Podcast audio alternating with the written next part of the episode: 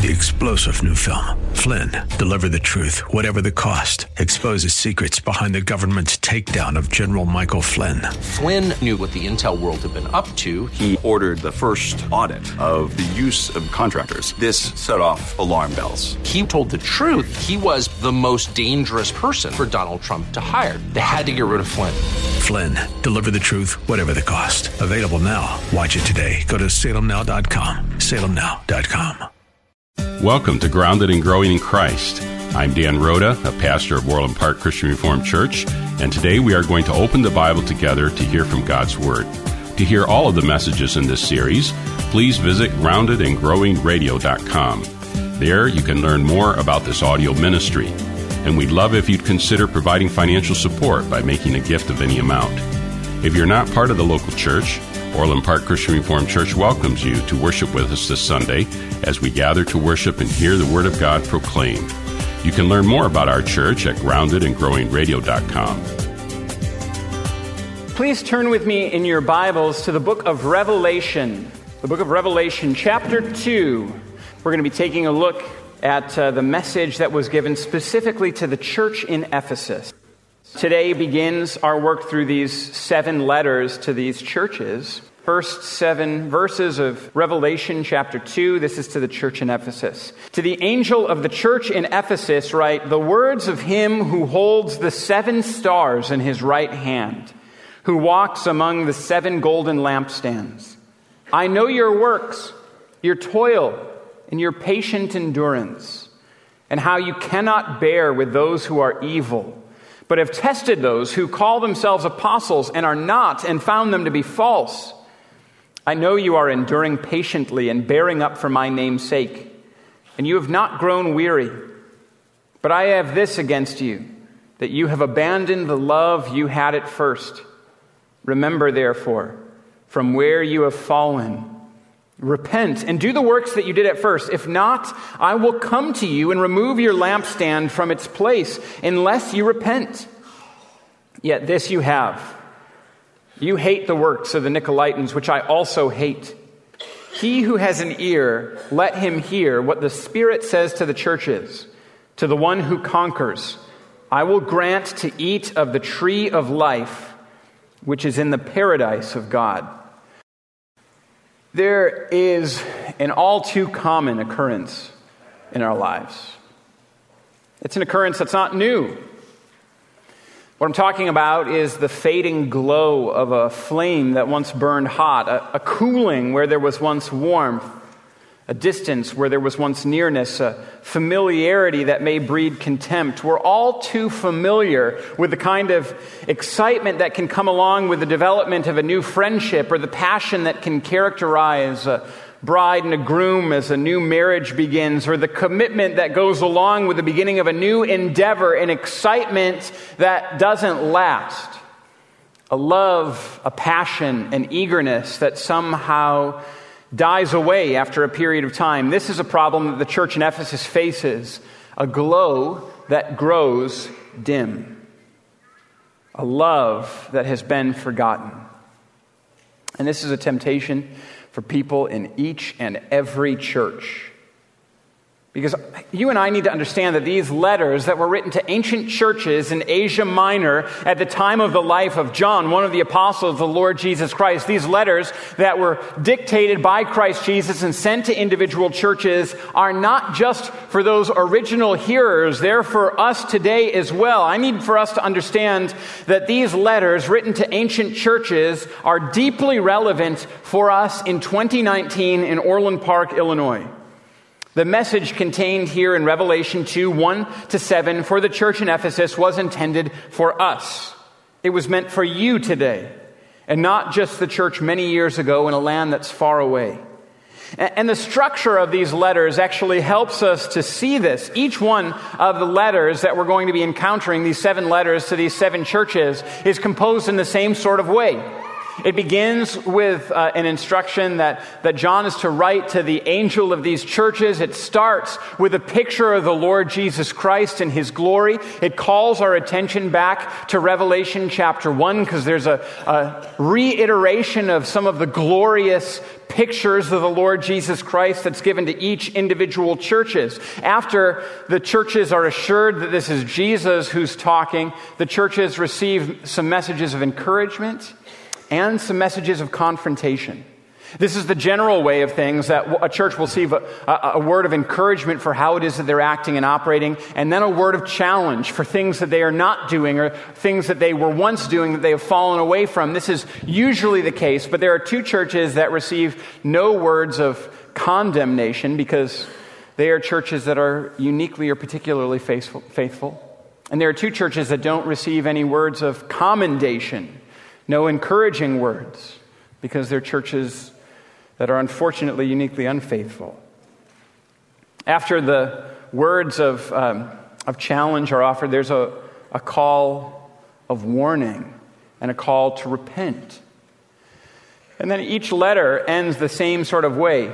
He who has an ear, let him hear what the Spirit says to the churches.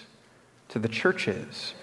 Each letter ends with that same phrase He who has an ear, let him hear what the Spirit says to the churches. Right within the text, there's a reminder that these words are not simply written to the church that is receiving this message, but the churches should receive and hear what it is that's being said. Because the Word of God is living and active, we understand that we, a church of the Lord Jesus Christ, that we are a church that should have ears to hear what it is that the Spirit of God is saying to us to us. There's some within each church that needs to hear the specific message that was given first to Ephesus and then to Smyrna and then to Pergamum and then to Thyatira and then to the churches that were all here along the, this route in Asia Minor. And so, one of the things that I want to ask at the beginning of working through these seven letters is that you would pray along with me that we would have ears to hear what it is that the Spirit is saying to Orland Park Christian Reformed Church. This is a repeated phrase, and we should take note of it. He who has an ear, let him hear what the Spirit says to the churches. And so, would you pray with me throughout this series that God would help us to hear what the Spirit is saying to our church? Would you pray with me that the Spirit would give, give us ears to hear what it is that He is saying to us? Would we come with a sort of expectation that, that the words here contained in this section of Scripture are words that we need to hear and receive and believe and accept? Would you pray with me that we would have ears to hear what the Spirit says to us throughout these seven letters? Today, we take a look at this message to the church in Ephesus, and there are five points in the sermon today. Five of them. And you're probably like, it's just a seven verse message. How'd you get five points? Well, just wait and see. I was going for a theme of a G sound, and I wasn't able to completely accomplish it, so you're going to have to help me think about this and, and, talk to me after the, the sermon if you have a way to help me here. So, uh, we're going to be talking about the glory, the good, the egregious. You see, I was trying to get that G sound in, and I just, it's the bad. There, I looked in the thesaurus, there's no G words for bad that was in the thesaurus. So, anyway, the, the glory, the good, the egregious, the good again, we've got another good, and then the goal. These are the five parts of the text this morning the glory, the good, the egregious, the good, and the goal. And so let's start with the glory. There are two things that are glorious here at the very beginning of this letter to the church in Ephesus, this letter that we should receive as the church in Orland Park. The first is this the letter begins with, To the angel of the church in Ephesus, write. Now, we talked about this briefly last week. Who is this angel, or what is this angel in the church? To the angel of the church in Ephesus, write. Now, like I said last week, this is something that has confounded people who have studied this, and nobody agrees what it is that the angel of the church is.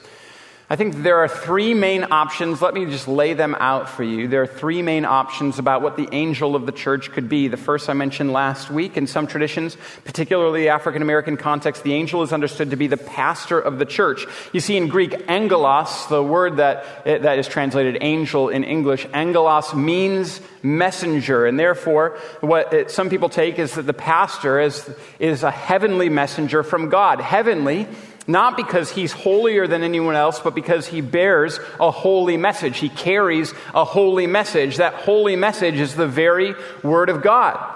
So that's one option, that the angel of the church in Ephesus is the pastor of the church of Ephesus. And that makes things pretty neat and tidy. But one of the difficulties with that is that all throughout the New Testament, when an angel is referenced, it's always, unless this is an exception, it's always a heavenly messenger. And so this leads some people to say, well, perhaps this is just a representation of the fact that there is a spiritual power that is, a, uh, that is a part of each church and that this is kept in heaven by God, which is why the angels are in the, the right hand of God. He holds on to them, that there's a, a real spiritual power that exists, even if it's not a particular personal being, that there's a spiritual power to the churches. Today's message on Grounded and Growing in Christ will continue in just a moment. To learn more about Orland Park Christian Reformed Church, to listen to other messages from our audio ministry, or to make a financial gift of any amount, please visit groundedandgrowingradio.com. That's groundedandgrowingradio.com. This audio ministry is made possible by gifts from listeners like yourself, and we greatly appreciate all those of you who continue to make it possible to share this work with listeners across Chicagoland. Now let's return to today's message. And the third option is that perhaps there is a particular heavenly angel kept by the Lord Jesus in his hand who's a heavenly representative of this church in Ephesus. It may be that congregations of the Lord Jesus Christ have a particular angel that the Lord assigns to them, that he holds and keeps by his power in his hand.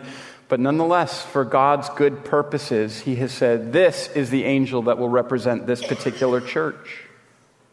It may be. It may be that there is an angel of Orland Park CRC in heaven with the Lord right now, kept by him. This reminds us of something. It reminds us that there's a plane of existence that you and I, in our secular scientific age, cannot generally see. There are angels. I believe that the church, particularly the church existing in a secular age like we do right now, needs to remember this and proclaim this and give thanks for this that there are heavenly messengers who will sometimes appear at the behest of the Lord Jesus Christ, who is the King and the Lord of angels.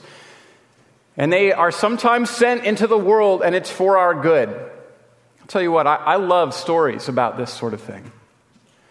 The scriptures tell us that some people have, have entertained angels without even knowing it, that angels don't often appear, that, that means in their full glory, right? As they do sometimes in the New Testament in, in ways where people are afraid when they see one of these glorious heavenly messengers. There are sometimes that people, we're told in the New Testament, people have entertained angels without even knowing it, which means that sometimes they'll come just like somebody that would look like you or me. I was talking to a friend this week, and he said that he knew a woman was a friend of his, and, and she and her family were experiencing particular and unique family hardship. And they weren't sure how they were going to afford groceries for one week in particular. They didn't know how they were going to make it through the week. And at the start of the week, there was a, the doorbell rang, and the, the mother of the family opened the door to see a stranger that she had never seen before with groceries enough for the week. And he handed it to the, the family, and he blessed her, and then he left. She had never seen him before, never saw him again. Now, it may be that the Lord worked and stirred up the heart of, of someone that she didn't know to come to this particular home to give encouragement in the name of the Lord. It may be that in this context, the Lord had sent an angel to minister to one of his children. Let me tell you another story. Another story that I sometimes feel strange talking about because, again, of the secular scientific age in which we live, and because this seems like it might be frivolous. But when I was in middle school, my parents sent me to a fine arts camp for two weeks. It was a violin camp. I wasn't looking forward to it, as you might assume. I was not looking forward to it for a number of different reasons, and one of those was two weeks away from my family was something that scared me a great deal as a seventh grader. I was going to a place where I didn't know a single soul, and my parents dropped me off and said goodbye. And I walked into the camp knowing no one, terrified. I mean, a wreck. I went and I sat down, I ate lunch all by myself. There, everyone else seemed to know other people or to have gone with other people. And so there were groups of kids, cliques already forming, and I, and I just kind of sat on the outside watching all of these kids talk to other people. By this point, uh, the families had left, but, but there was one family that came and sat down at this table with me. And they ate with me. They were very encouraging. The daughter was somebody who played the violin, just like me. She said that she was at the camp to play violin. Maybe, she didn't talk about that, but she said, I'm, you know, I'm a violin player too. Uh, and they told me how it was I needed to get to the place where I needed to have rehearsal to be placed. They told me everything that I needed to expect about the upcoming week. They had a, a deep knowledge of what the camp was going to be like. And, and they offered encouragement in, in a Christian way in the name of the Lord. And I said, All right, I'll, I'll see you down at the place where we're going to be auditioning for our, our places, and I never, saw I never saw that little girl again. I mean, I knew all the violence, I never saw her the rest of the week. Now, maybe that she was indeed a camper who was there, that, um, that I just missed the rest of the week, although I, I knew all the violinists. It may be that this was a situation in which my gracious Savior knew that I was afraid, and so ministered to me by sending angels. In any case, in any case, you and I need to recall and remember the fact that there is a spiritual plane. I went to a revival just a week and a half ago, and at the very end, the minister, Charlie Dates, who's preached here, he prayed. He said, Lord, as we go home, I pray that you would post angels on all of the four corners of each car that leaves this place that everyone who's going home might have your protection. I'll tell you what, I too often forget that angels are real, that they are messengers from God for the benefit of the people of God and for the glory of God. And we forget these powerful angelic messengers to our detriment. May God remind us of the fact that there is a real spiritual plane that we are tempted to forget, that there is real spiritual evil, but there is spiritual good that's stronger and greater. And so, the first glorious part of this book is that the book is written, this letter is written to the angel of the church of Ephesus, but the second part is even more glorious. Jesus, the ultimate power of the church, is pictured here.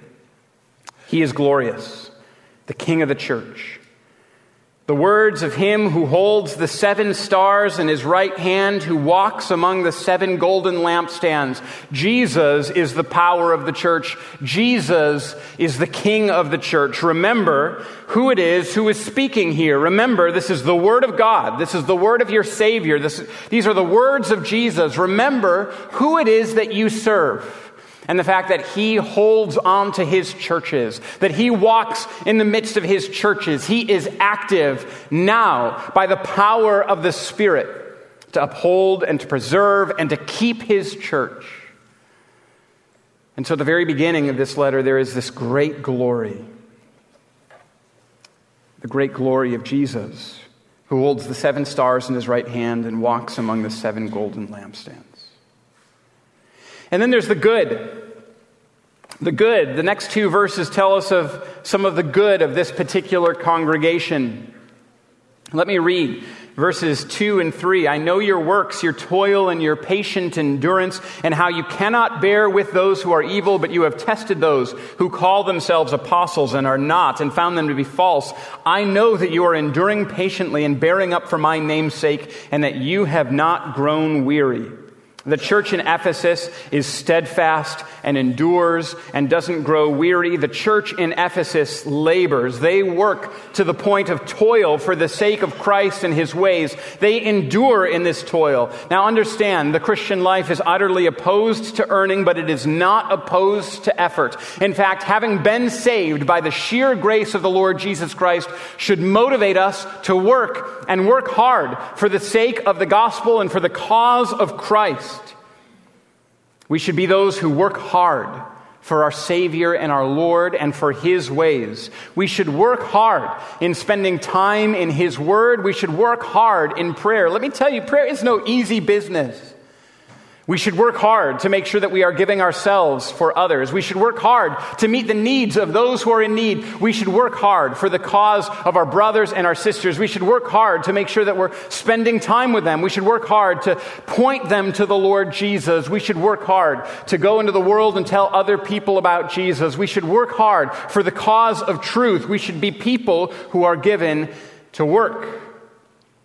And part of the toil and part of the endurance that the Ephesian church was engaged in was doctrinal. They tested the life and the doctrine of those who claimed to be apostles but were not. You see, there were teachers at this time who claimed to be from God, and yet their actions were evil and their teaching was false. And their actions and their doctrine proved that they were not messengers of the Lord. And so the Ephesian church rejected them, and that was good. And for that reason, the Lord speaks well of them. You have tested those who call themselves apostles and are not, and found them to be false. He says that this is part of their good works, that this is part of their toil. And let me tell you, this is the part of faithful Christians and faithful churches to test teaching from those who claim to be of God and to make sure it's faithful. And to look at the life of those who claim to be from God and make sure that it is faithful.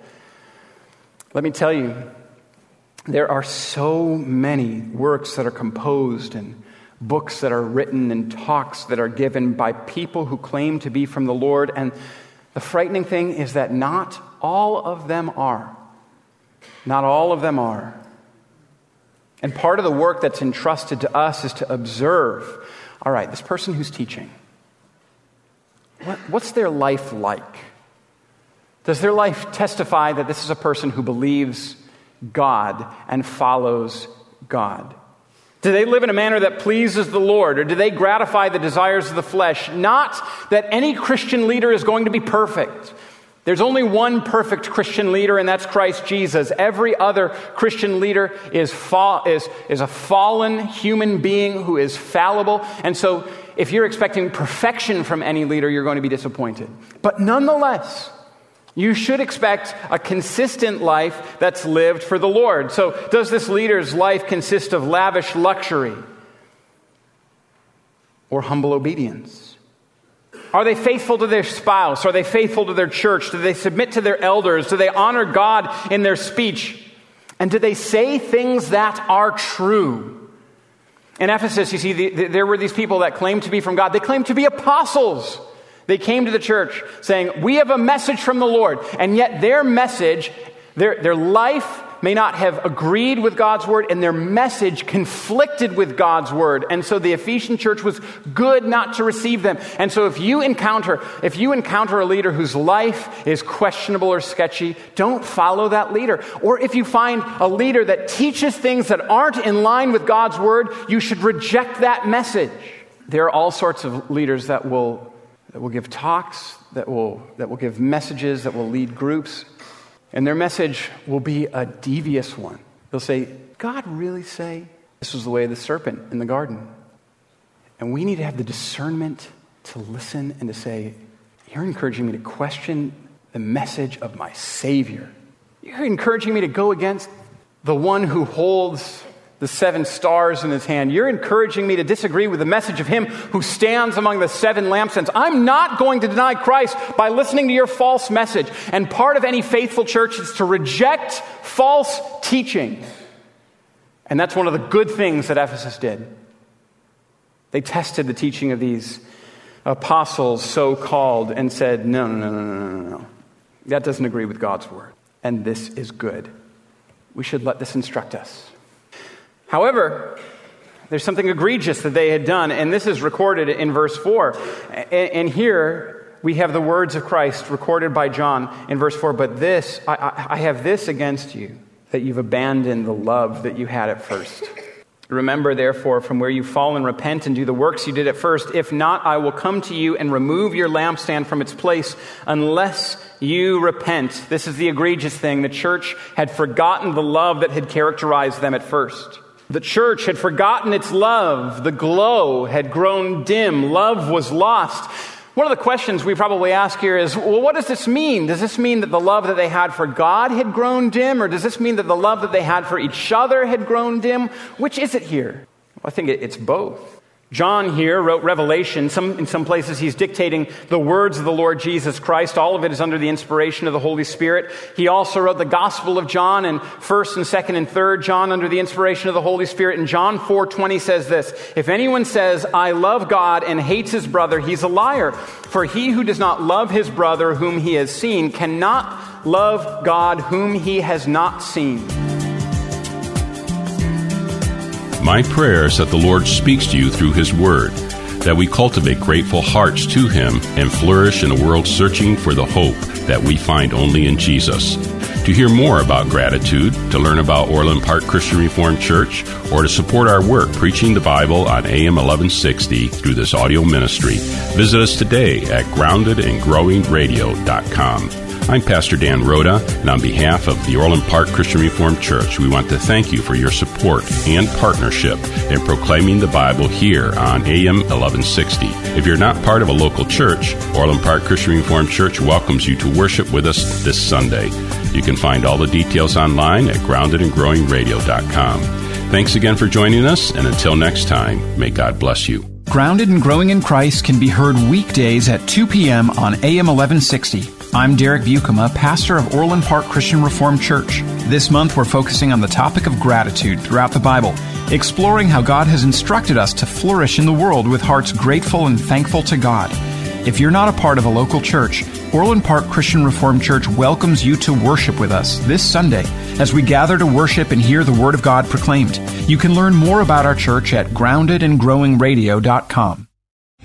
Three star general Michael J. Flynn, head of the Pentagon Intelligence Agency, knew all the government's dirty secrets. He was one of the most respected generals in the military. Flynn knew what the intel world had been up to, he understood its funding. He ordered the first audit of the use of contractors. This set off alarm bells. The explosive new documentary, Flynn, Deliver the Truth, Whatever the Cost, and covers the facts behind this scandal. Flynn told the truth. He was the most dangerous person for Donald Trump to hire. I find out the worst enemy that I'm going to face in my life is right here in America. They took my assessment and they wanted me to change it. And I was like, I'm not changing it. They had to get rid of Flynn with in depth interviews, archival footage, and never before seen personal records of the man behind the headlines. I just felt like I was drowning. Flynn, deliver the truth, whatever the cost. Available now. Watch it today. Go to salemnow.com. Salemnow.com.